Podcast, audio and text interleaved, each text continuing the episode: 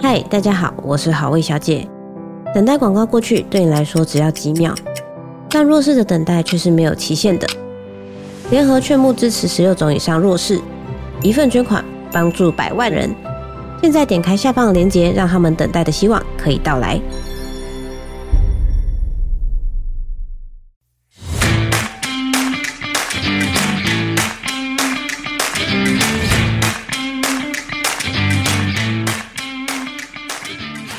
欢迎收听小朋友学投资，接下来是步入小周记的时间，让我们一起查证事实，而不是写的各种分析或是媒体标题上来造成每天不必要的担心。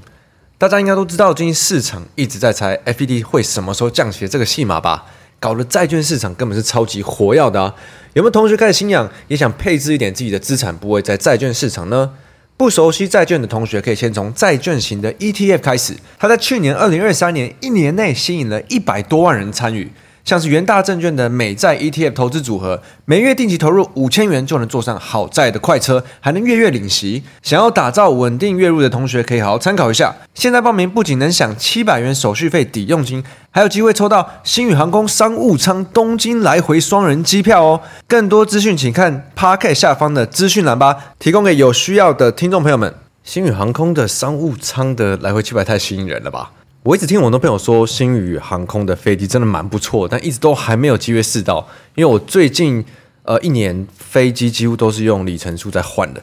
之后有机会我也想尝试看看。但是话说，我觉得我自己的抽签运真的超差，我从小到大好像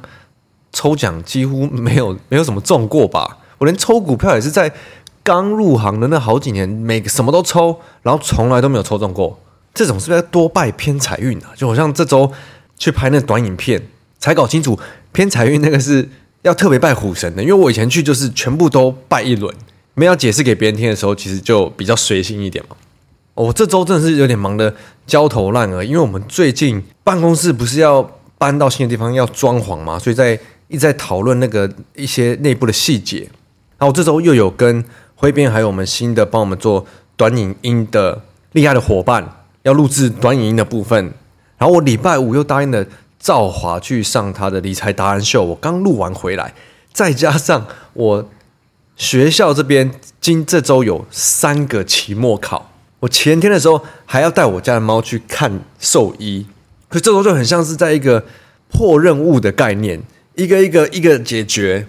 那其实很多事情都这样，你越你解决的时候，你会发觉啊，没有原本想的糟，一个一个解决就哦越来越轻松。那我就剩下哎，周末哎，礼拜日还有一个期末考。最我其实我最担心应该是去录理财达人秀，因为我本身就不是特别在镜头前很放得开的。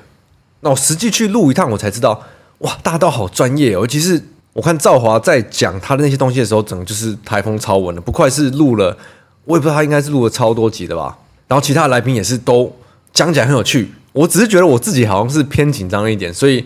可以麻烦大家有空的话，去帮我去 YouTube 的我上的那一集留个言，加油一下，不然我整个怕就是可能讲的不是很顺，会会会会被网民攻击之类的。一月的时候是不是真的就很容易会回顾哦？就我回顾一年以来啊，我觉得去年 EMBA 以后最大的一点就是，如果你们一一直有听周计划，你应该记得我去年在讲。我记得那时候我被赵华讲，你来念 EMBA，你就不要说你很忙，因为你同学都比你还忙。所以现在反而是这种很忙的时候，我不会特别一直像很多同学抱怨说哦很忙很忙怎么样？我会觉得我好像在破任务的感觉，一个一个解决，然后越解决一个越轻松。像去录影这个，其实我觉得是真的很跨出我舒适圈的。那以前会觉得哦跨出舒适圈，现在会觉得哦我又去做了一件我原本不是很拿手的事，所以我有更多机会去进步，去学习新的东西。我现在觉得这种感觉很爽。我之前不是有跟大家讲，我会在早上起床准备刷牙、洗脸、洗澡的时候会听那个呃很励志的一个 APP 的内容吗？搞不好就是听久了真有差，思维模式转的比较正面。我觉得其实真的你在平常生活上也会比较有动力，尤其是投资这回事，我觉得真的是很需要正面的思考。对，不管是。你做的对的时候，你信心很好的时候，或者是你做不好的时候，都是非常需要正面思考的。我们也是很希望一直可以把更多的正能量带给大家。好，那我们来看看这周市场的话题吧。我觉得国际市场的话就是三件大事嘛。一，现在美国这边要降息还是要升息的状况，怎么怎么又变成不降息了？二呢，就是台积电的法说以后的大爆喷嘛。我可以大家呃跟大家简单过一下，呃，台积电到底在涨什么？为什么可以这么的正面？因为这是我刚刚去上理财大学讲内容，可以比较比较快的跟大家讲一下。三呢，就是这个中东现在那个红海，对，此红海非彼红海，中东的地缘政治紧张的状况，影响到油价啊，影响到什么运价这些的部分，是有真的很严重吗？好，那第一个的话就是美国现在这边状况是，一月怎么好像又搞得，诶，是没有要降息了吗？虽然我们往回看啊，对，十月的时候是哇，一副要升息升到七趴，十二月变成哇，三月就要降息了，要降息很多，然后一月又变成完全在反应不会降息了，可能三月也不会降息了。虽然从头到尾 F D 都没有说三月要降息，你越你看越多，你就越会觉得哇，金融市场的反应。真的很夸张诶，而且常常他每一次反应都跟真的一样。但说穿了，老实说，你把时间拉长一点来看，今年最终会降息嘛？它可能是第三季，可能是第四季，要么明年第一季嘛？它就是会往降息的方向走，就跟去年一样，它是往停止升息的方向走。最终它停止升息了嘛？可是中间华尔街就会一个月这样，隔两个月又这样。我们到底要怎么在这种变来变去的市场里存活，真的就很需要你帮自己定定一个周期嘛？为什么我放风筝选股常来说你的人格的周期什么？如果你是一个哦，我就是只能报几天，了不起一两周，那你就是跟着这一个反应的方向去做的人嘛？或者是你挑一边只做一边嘛？你的期间拉的比较长一点的话，你是周，你可以报到月的话，你就一定要往对的方向去看。什么是对的方向？就是。最终它要走向降息，所以中途在炒升息的时候，对周期比较长一点来说都是不对的。那不对的时候，就可能是你比较可以参与的时候。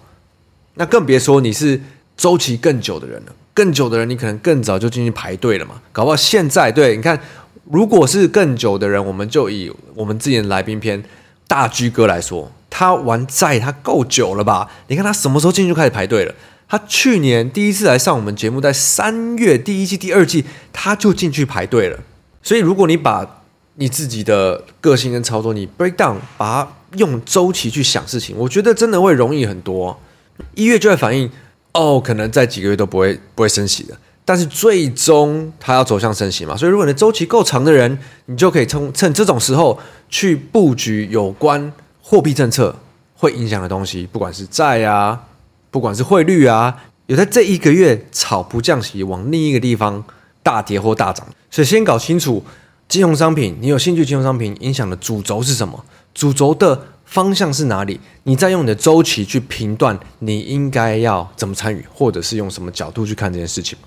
所以我在十二月的时候一直说，我觉得二零二四年我们至少前半年就是要炒，不会降息喽，诶，没有降息哦，诶，真的还没有降息哦。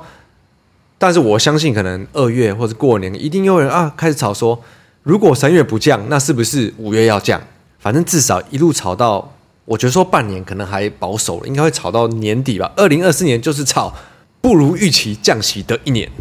那老说，我也不知道这会怎么反应，所以我们就只能看到什么做什么嘛。就像是台积电的法说，这周台积电法说，我之前我记得开法说前，我还一直在那边跟办公室同事们讲说。最近的状况，你看整体环境不太好嘛，贵买加权，就之前你看那个风度图还变成无风嘛，不知道台积电的法说是要力挽狂澜，还是要把大家一起送下去？尤其我之前看整体外资的预期都算是偏高的，为什么外资整体的预期，应该说法人圈整体预期对台积电第一季法说讲的好是高的呢？因为我们光是看。半导体的景气循环是开始从不好转好嘛？那你看最近从诶十二月那时候不在炒手机开始复苏吗？笔电开始复苏吗？所谓的复苏是因为产业都有一个景气的循环嘛，就像是换机潮。你例如说你的笔电、你的手机买了两三年、三四年，你总会应该换了吧？那上一次在疫情完的时候，这些循环就开始修正，一直到你看去年在修正到。去年底哎开始慢慢的复苏了，所以手机啊、笔电啊、半导体啊都是开始走往上的循环。那你再看到像是车用啊、工具机啊这些，也是在今年的第二季有可能有机会落地。所以在二零二四年基本面来看、产业面来看，大部分的的这个 cycle 循环它是往上走的。整体的法人他们是喜欢看基本面的话，他们会觉得哎，没有理由去看差嘛。那通常只要期待比较高，就像是呃，对，我们炒了两年，过去两年 CPI，CPI 如果预期很高，来一个什么？呃，原本你预期三点二趴，来一个三点三趴，对，差个零点一趴，就可以搞到崩盘之类，就像那种感觉嘛。所以我一开始还想说，哇，这个期待有点高，是不是就跟我们看电影一样，期待高就没有办法真的很好看了？谁知道台积电的法说出来是整个讲的比原本就预期乐观的预期还更好嘛？所以 ADR，然后隔天的你看台积电涨五六趴，是已经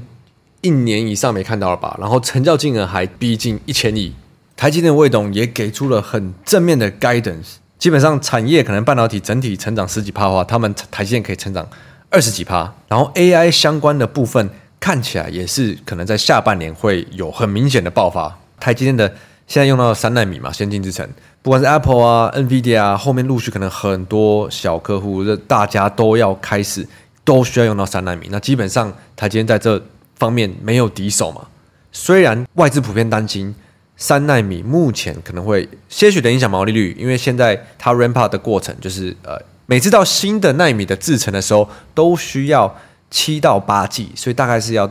接近两年才可以把毛利率拉回。公司整体的这个平均值哦。太细节我们就不不需要多讲。那基本上就是金牛的部分，我们可以看到，层值上的 AI 相关的 ODM 的这些一哥们全部都带起来了。那也不要说不一定是台积电自己带，因为你看最近什么 AMD 啊，美国的一些相关的，他们也是都给出一些不错表现跟不错数字，所以诶，是不是又有机会来一波？那如果是看成交金额排行榜的话，看起来或许是有这么一回事嘛，但能不能延续，这就只能陆续持续的观察，就是我们看到什么做什么，它有可能延续个一段时间，它也有可能某一天突然熄火，这个真的就是非常难预测得到。如果如果预测到，这就早就发了嘛，所以千万不要有那种觉得哦，你听谁分析啊，你听谁预测很准啊，他一定会看对啊，这些都是没有的。所以我们常常强调，看到什么做什么，你找到你自己的周期去做，你做到的事情，你适合的事情，才会是最好的学习方式。那最后一个呢，持续在延烧的，就是红海这边的，呃，也是一个打好像打的比大家原本预期的还久的一个地区。那我自己比较在关注的是油价的部分啦，因为每次说发什么事情，油价就要涨，然后分析师就会出来喊油价要涨到几趴，这种等等之类的。但对大家比较 care 的，可能就是呃所谓的运价吧。虽然我自己是觉得比较打工型的题材的交易，像是海运这一段，我是完全没有参与到啦。因为如果你说要运价真的涨很多，那你先把营收这边表现出来给我看一下嘛。啊，因为我这几年来，我真的是，呃，如果我自己预期是比较打工型的题材，我就比较懒得参与，真的让我也生活也比较轻松一点。但毕竟这种想法，其实就多多少少你还是会带一点主观嘛。如果你是很交易端的人，你自认为你是可以去控制自己的呃买卖啊、情绪啊，那其实我觉得你就不应该有自己的太多的主观，对，你就是客观的条件去。交易这些事情，但尤其是我像我这样自己在经营放风筝 App 的话，我也会觉得那比较有条件的起风，像是营收比较强一点啊，搭配层次去看，我觉得这一些标的我就不用花太多心思，或者是战战兢兢的去觉得说，哎呀，明天是要跌了哦，可能发生什么事情，它今天又大跌，明天又大涨，这一种感觉，其实我觉得对很多人来说，其实包括对我也是。我觉得它是很不舒服的，对，你每天都有点战战兢兢，觉得啊，如果我买的有点多，你甚至不要买很多，你会不会觉得一天大跌，明天又大涨啊？可能过几天它又大跌，因为就因为一些事情在发生，然后很多这些事情它也不一定有很明确的根据，它可能就是 传或者是恐，啊，就那种各种这种媒体一发出来，它就会影响的。那你就不要去碰太多这种的标的，相对的，这期就等于让你自己的生活过得更轻松一点。那当然，这取决于。每个人嘛，那当你已经认识自己了，知道自己做什么舒服，做什么不舒服，你就更进一步的可以去找到更适合自己的一个投资投资方式。记得要让投资这件事情来配合我们的生活，对，我们才是主人嘛，不是像养猫一样，有可能 猫咪变成你的主人嘛。那常如果本末倒置，然后最终又赚赚赔赔，那其实真是赔了夫人又折兵嘛。那我希望像这样陆续洗脑方式，可以让大家更会去想要怎么去改变思维，改变这件事情哦。那就祝大家周末愉快，Happy Week，我们下周见，我是布鲁，拜拜。